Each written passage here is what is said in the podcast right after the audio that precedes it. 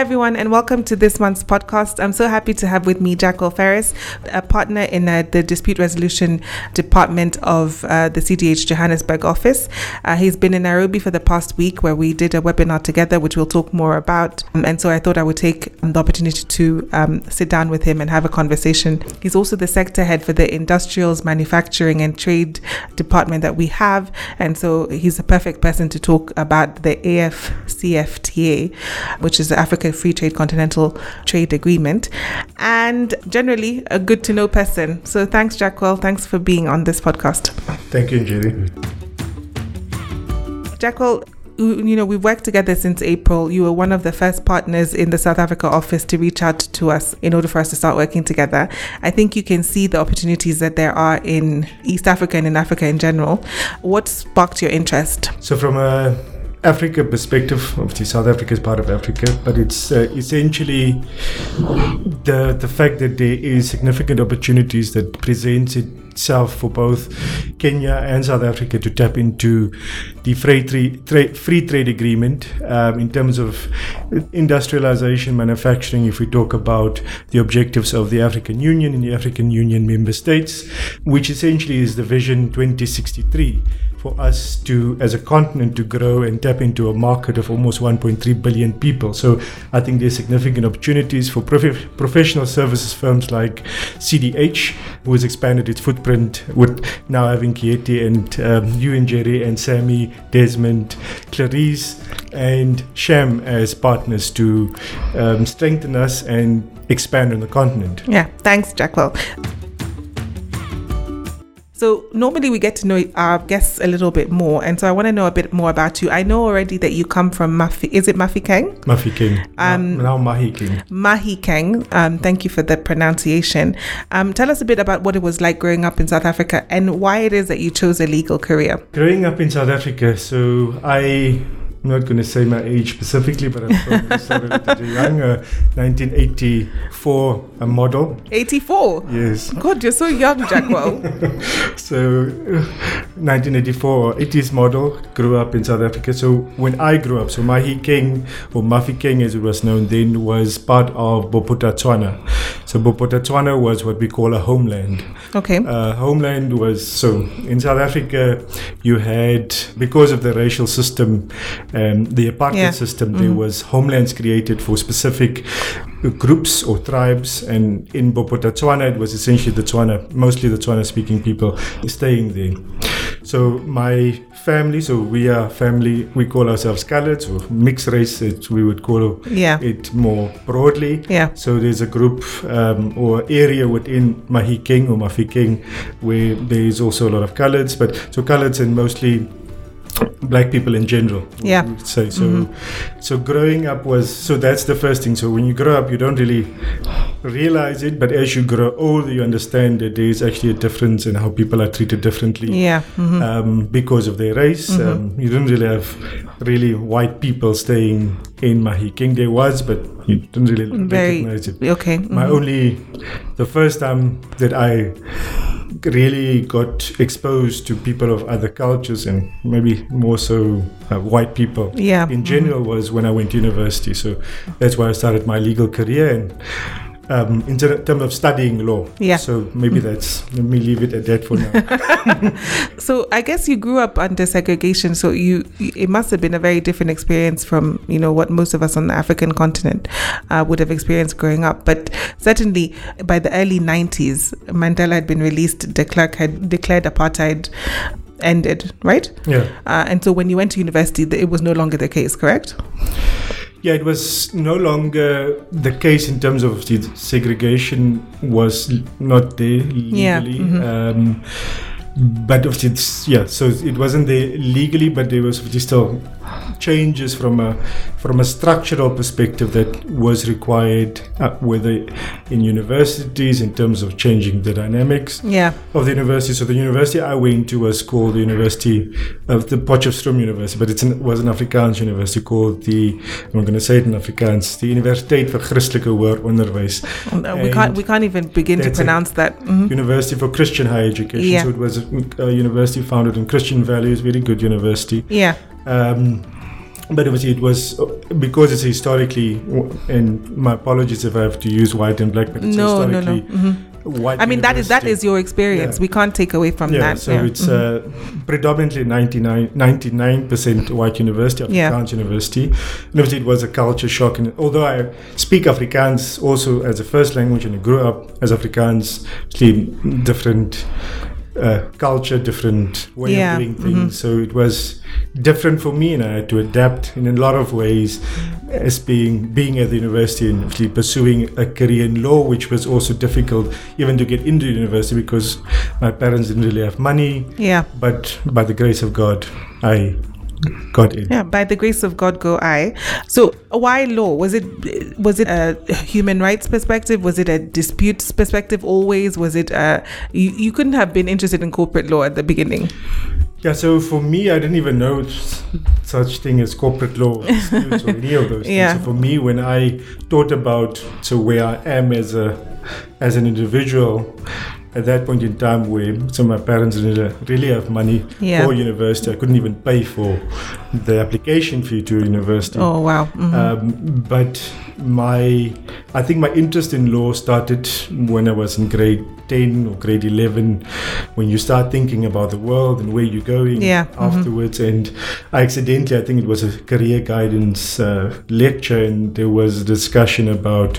I went through this thing, and it was about ambassadors and I love the idea of traveling in the world, and so I think that interests me, and I saw one of the requirements is law, or you could study law. It was the road to international travel and diplomacy, really. Essentially. Well, that's aspirational for all of us. So how did you end up at CDH? I know that you were a trainee at CDH. How did you end up there? So how I ended up at CDH, before CDH there was Hofmeyr. So Hofmeyr was one of the firms actually that makes up CDH. Decker and Hofmeyr, and it was a merger at some point in time when I was an associate. But how I ended up at Hofmeyr was one of my friends, and we're still in contact, La Rue, his father. So we usually at university work hard, you do whatever, we shared notes, and so I applied to a few other law firms like Adams and Adams, Denais Rates, and so on, got interviews, got an offer I think from Adams and Adams. And then his father, Piet van Zeller, was also a director at Hofmeyr at that point in time. And he then also arranged actually an interview at Hofmeyr for me, saying, I can see if we can potentially get an interview. It was a foot in the door. Yeah, essentially. So got an interview, got an offer, but also got an offer from Adams and Adams. So Adams is in Pretoria, Hofmeyr is in Johannesburg. And so I had a big interest more in Johannesburg, and also the persuasion is always money. Is someone you're a student, you see two offers, which one has Adams more money? Has less than Hofmeyr, and the persuasion was money.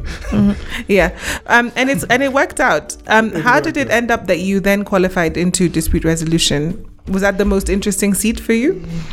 So dispute resolution, it's not really, I think you don't choose to become a dispute resolution, or I didn't really choose to become, but I think it chose me in a sense that I did my articles at Hofmeyr, and you had two rotations, and one property, one in dispute. You only had two rotations at that time? Yeah, you only had two rotations. And that's interesting. Commercial. So my rotation was largely in property, commercial property, and in dispute resolution. And through that, got exposed to very interesting matters. So one of my partners that has been there for me from the beginning was Rishabh Moodley. So he's really been a champion. So I joined his team as an associate, and from that day on, sometimes you gel with people, and that's the way that it works. So you became a partner how long ago? Probably about 6 years ago, 6 or so years ago, I became a partner. So were you less than 30? Yeah. Amazing. I mean, it's very rare to. Isn't it very rare to find people making partner before the age of 30, or is that something that's very regular in South Africa? I don't think it's very regular, but I think I was probably one of the sharpest tools in the box. So one of them, you can't even say that. No. Okay. Mm-hmm. I was a partner before 30. Amazing, Jackal. That's an amazing achievement. Even, internationally, globally, that's phenomenal. So you've been a partner for 6 years. You have much more experience in being a partner than me. What is the single most important thing that you've learned about being a partner in a law firm, and especially in a big law firm? It's ultimately about putting in the effort and time, what you realize, it's not just about you, it's about the bigger partnership and about everyone in the partnership, because we all need to contribute to the growth of the firm. But the foundation of any firm is its client, so you need to make sure that you're an excellent lawyer in what you do and how you service your client, because they ultimately come first. They bring in the money. We're here because of them. Yes. So thank you so much for that, Jackal. So I wanted to now move on to the subject matter for today's episode, which is really the AFCFTA and the webinar that we held this week for our clients. And what we were trying to say to our clients is that it's time to rethink industrialization in Africa and in East Africa and Africa.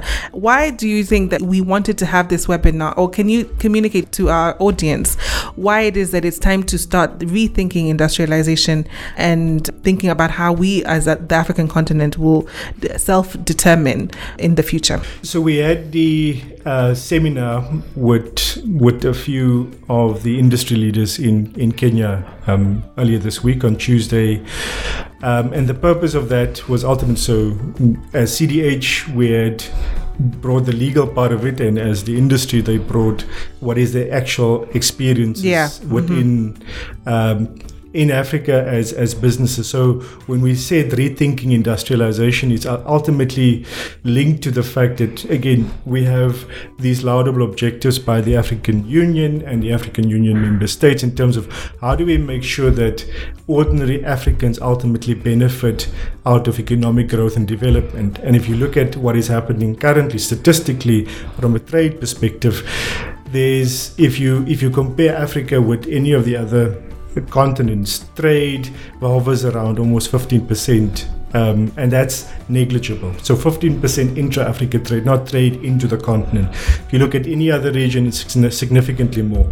And the big stumbling block that has been identified is the fact that there's not enough manufacturing or industrialization happening on the continent, and that's the only way. So when Africans start making their own products, and those products are then sold on a non-tariff basis, ease of access through borders, then we will see real change on the continent, and we will catalyze a lot of people that are either in poverty into the middle class, or in the middle class to richer. So we want to create more riches for the continent. And so the clients that we did have are manufacturers who are working on the continent and in East Africa and trying to build businesses. So we heard from Afribon, who do taste solutions, food coloring, etc. We heard from Esilo, who manufacture sunglasses and glasses, and we heard from Mobius Motors, who are manufacturing cars in Kenya.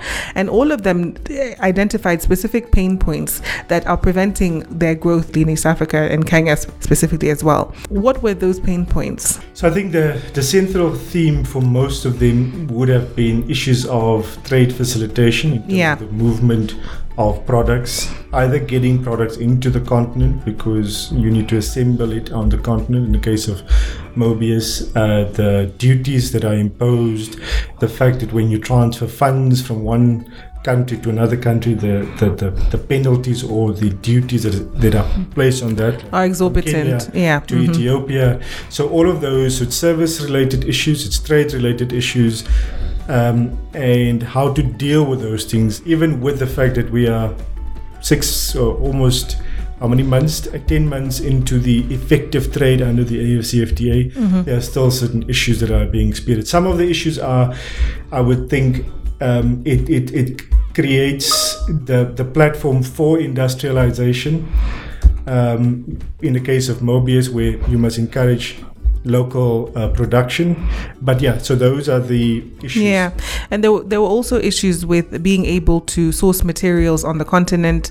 Really, the reliance is much more on export, importing goods, not exporting, and then being able to manufacture on the ground. How do you think the AFCFTA will then alleviate those concerns? And why is it that is it important that we start thinking about the Continental Free Trade Agreement now? So how it will ultimately alleviate the bottlenecks is if we use a company like Mobius as an example, yeah, in terms of what the objective is. So they are a motor manufacturer in Kenya, so it's a proudly Kenyan company, tapping into the bigger market on the continent. So if you start expanding manufacturing capability in motor vehicle manufacturing, there's a much larger market. So it's the ease of moving that product into any other market within the region, from a trade facilitation perspective, from a duties perspective, making the vehicles much more cheaper. So as opposed to imposing a 20 or 30% duty on a vehicle moving from Kenya to, say, for example, Uganda or even further down south, it makes it easier. But obviously there's other bottlenecks that also gives opportunities for other clients or investors in terms of infrastructure. So we've identified issues of infrastructure from other ports, roads, yeah, railways. So you can have all of the manufacturing capacity in the world, but it's all down, as we also discuss, about being cost competitive. So to be cost competitive on the continent, you need to invest in infrastructure. So for the manufacturers like Mobius to be able to move their goods with ease to the south or to the north or to the west. So yes, it will happen with time, but there's a lot of money that needs to be invested in collaboration between governments and the private sector, because governments can't do it alone. Let's be very specific on the implementation, because everyone, I think, has understood by now that the AFCFTA has been ratified by most countries in Africa, and so now it's the stage of implementation. Do we know what the timeline looks like for that? Is every single member state, and that means a country that has signed up to it, implementing on its own timeline? So in terms of effective, so trade technically has started on the 1st of January this year by member states, but in practicality, I think there was a study released a few months ago, so where it says only actually 4 or 3 countries on the continent can actually effectively tap into the AFCFTA system in terms of either from a customs perspective, trade facilitation perspective. So there's still a long road ahead, and there's a lot of criticism also against the Secretariat or the African states in relation to have we not jumped the gun a bit. But the response, which is probably correct, is we need to start somewhere. Okay. So there's also various other critical elements to the AFCFTA that's still outstanding, specifically under the Protocol for Goods, which is the rules of origin. So they are, I think, 80-90% there in finalizing specific aspects or exceptions to the rules of origin. And the rules of origins are critical for manufacturing, because the rules of origin essentially determines what goods, and we will just call it what goods, qualify as African. So a good that is manufactured in a member state under the AFCFTA. So those are critical. There are certain negotiations on tariffs and so on. It's still outstanding in other aspects to the protocol. Just to put it very simply, without having an understanding on the rules of origin and what is defined as an African good, then you are not able as a member state to take advantage of the exemptions or customs reliefs or anything on those goods, enable for you to be able to trade them into other African member states. Correct. So you're saying that essentially that is critical. That's critical. So that's the foundation of the system. So without having the finalized rules of origin, you can't really claim the preferences AFCFTA. Okay. So that's very important. And combined with that, actually, so we also had another a labor conference this week where I discussed the freedom of movement of people, because essentially without that, we're also going to be missing out on the essential skills that are available on the continent to be able to then transfer alongside those for the manufacturing of the goods that we want to be traded within Africa. And that protocol has not been ratified as yet. Yes. And so we are way behind. Although we have signed the AFCFTA and said, yes, we're willing to trade, we're not then implementing the other things that need to branch into the trade agreement so that it actually works specifically. Can you talk more on that? So, yes, the free movement of people is critical. So if you also just look at the founding document, the agreement establishing the AFCFTA, it does talk about, in order for us to actually achieve the benefits, you need to ensure that there's also free movement of people. But that protocol specific, or the treaty doesn't deal with that specifically. So it is important and imperative from a services perspective, because a big portion of the benefits that we will see is also services companies that tap into the AFCFTA in being able to advise either the manufacturers or the mining companies or the oil and gas companies in relation to specific projects. And for that, you need free movement of people, specifically people in the employment sector that services these entities or professional service companies. So free movement of people is critical for the success of the AFCFTA, because the services sector actually will contribute more. And this is again part of the statistics by the World Bank and a number of other institutions, then the goods sector. So services sector is critical, but for services sector you need people to essentially have an African passport to be able to go wherever without any restraint. Yeah, I mean, when I was giving the talk about the free movement of people, the point was that a lot of these things are very aspirational. Having an African passport, having no limitations on crossing borders, being able to work in another member state without being asked for a work permit, and having the right of residence in that member state simply because you're African. A lot of these things are not able to be implemented because governments want to have their own sovereignty. And so a mix of the sovereignty issue and the aspirational issue, where will we land on this? Will we actually be able to see this in our lifetime, Jackwell?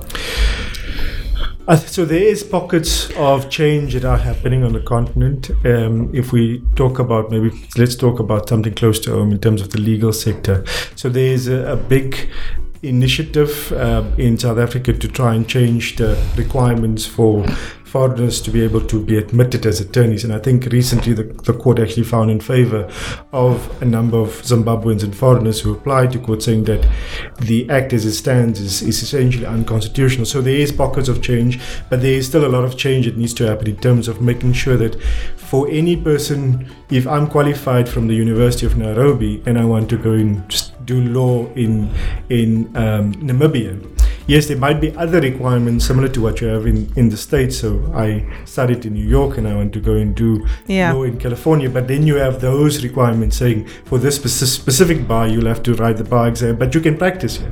So those are the things that we need to look at, where there shouldn't be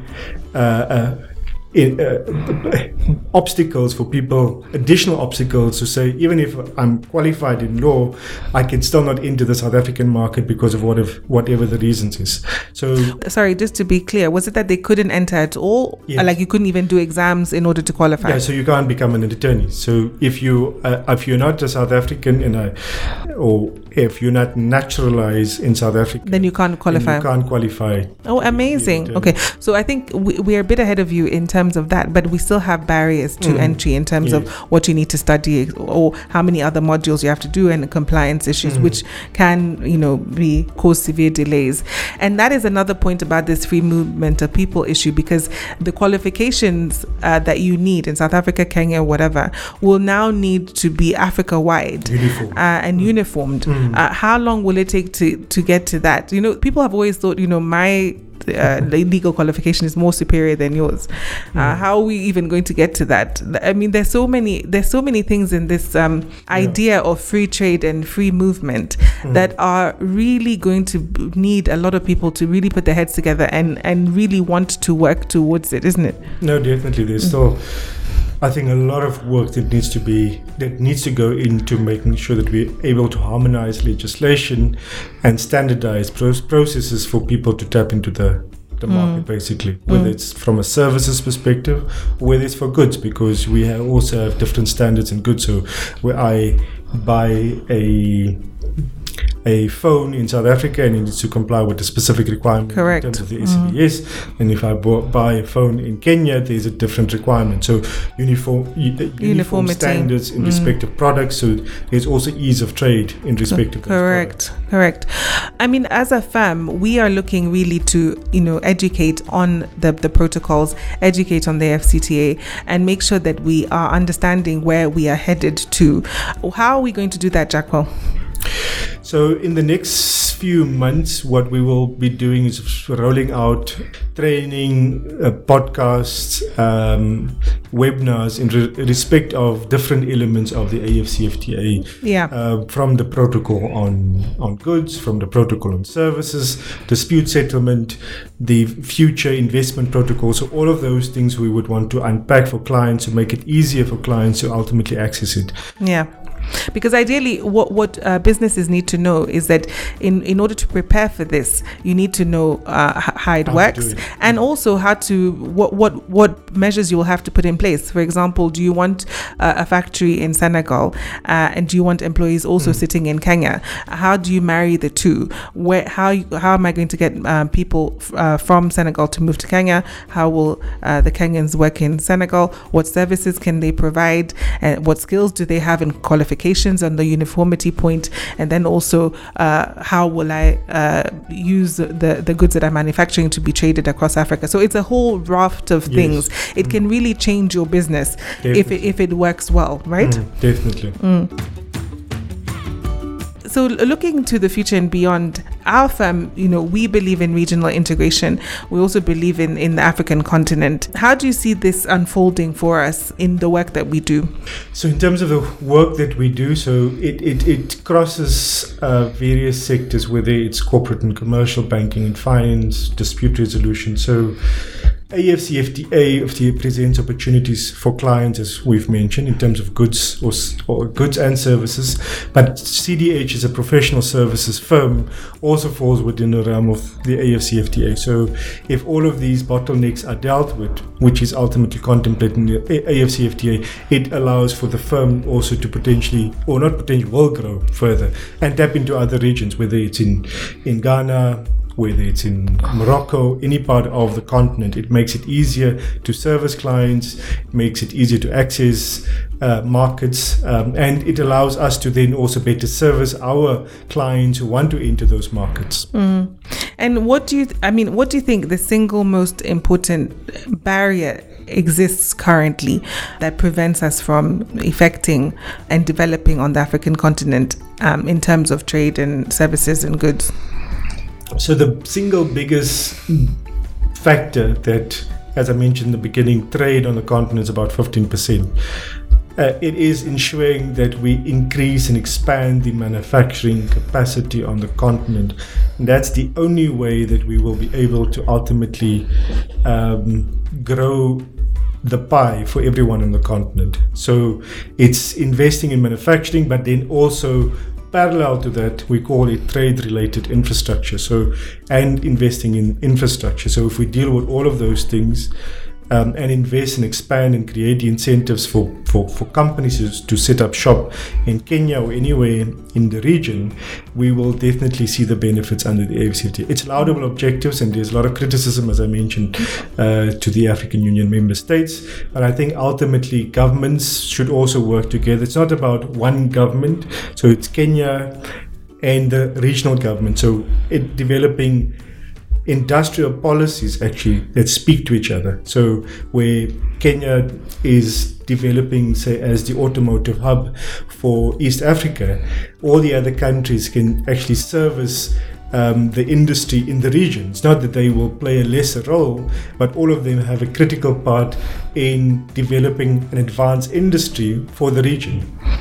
You could have a manufacturing plant specifically tailored to a specific part of a car in Uganda, and then the other parts in Tanzania and Kenya coming together to assemble it here. And I think the other thing that is critically important for all of us to understand is that when COVID-19 hit, we were left behind simply because we were not able to manufacture, to make our own products.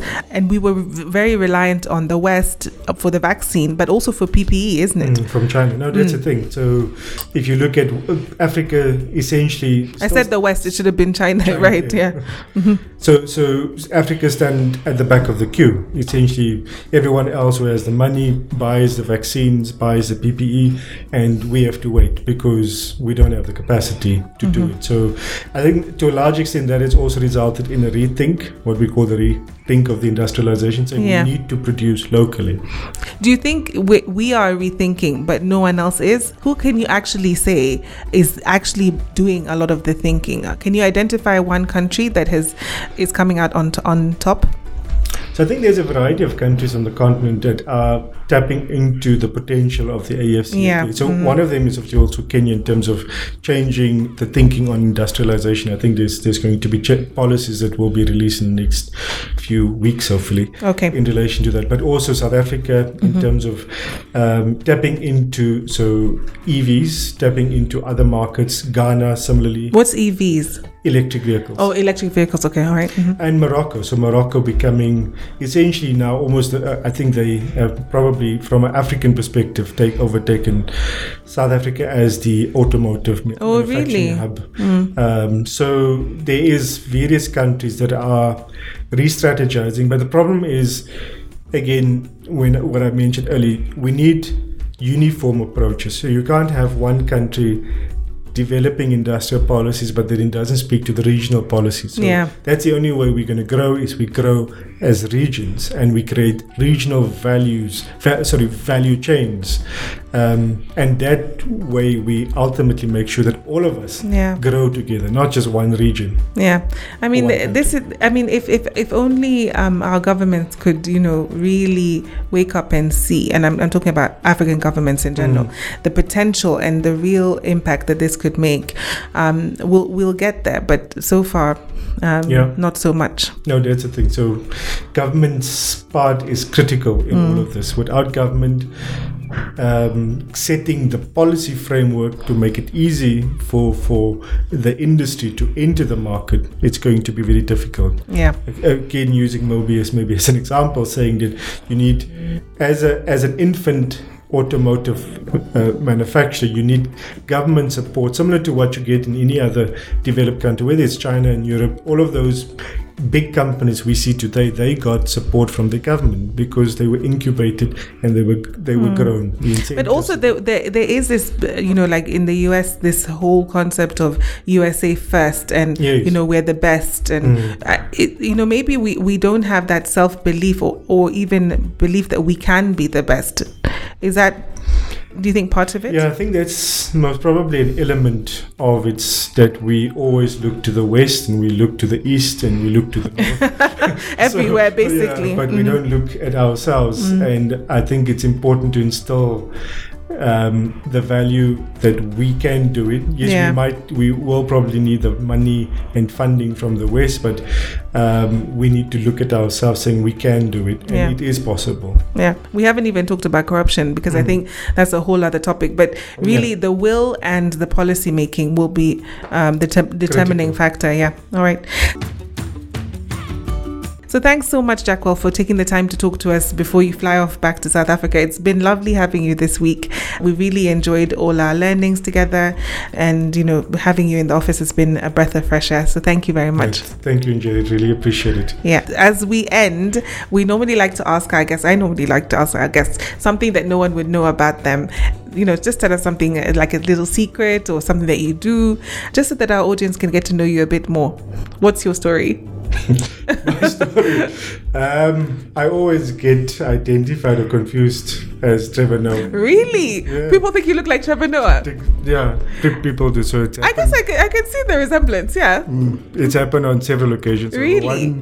The one that stands out is it was Mandela's memorial. Yeah. And I decided I'm going to take the train from the office to also go participate in just to pay your respects. Yeah. Mm-hmm. So I go, take the train, get off the bus, and I start walking so there was a site where you have to take shuttle. So I go there and people, so as I was walking, people walk past me and they said, yes, Trevor. And it's like, I can literally. They were like, Trevor. No, it's not me. Really? And they know it's you, it's Trevor. So it's not me. But eventually, so I walk.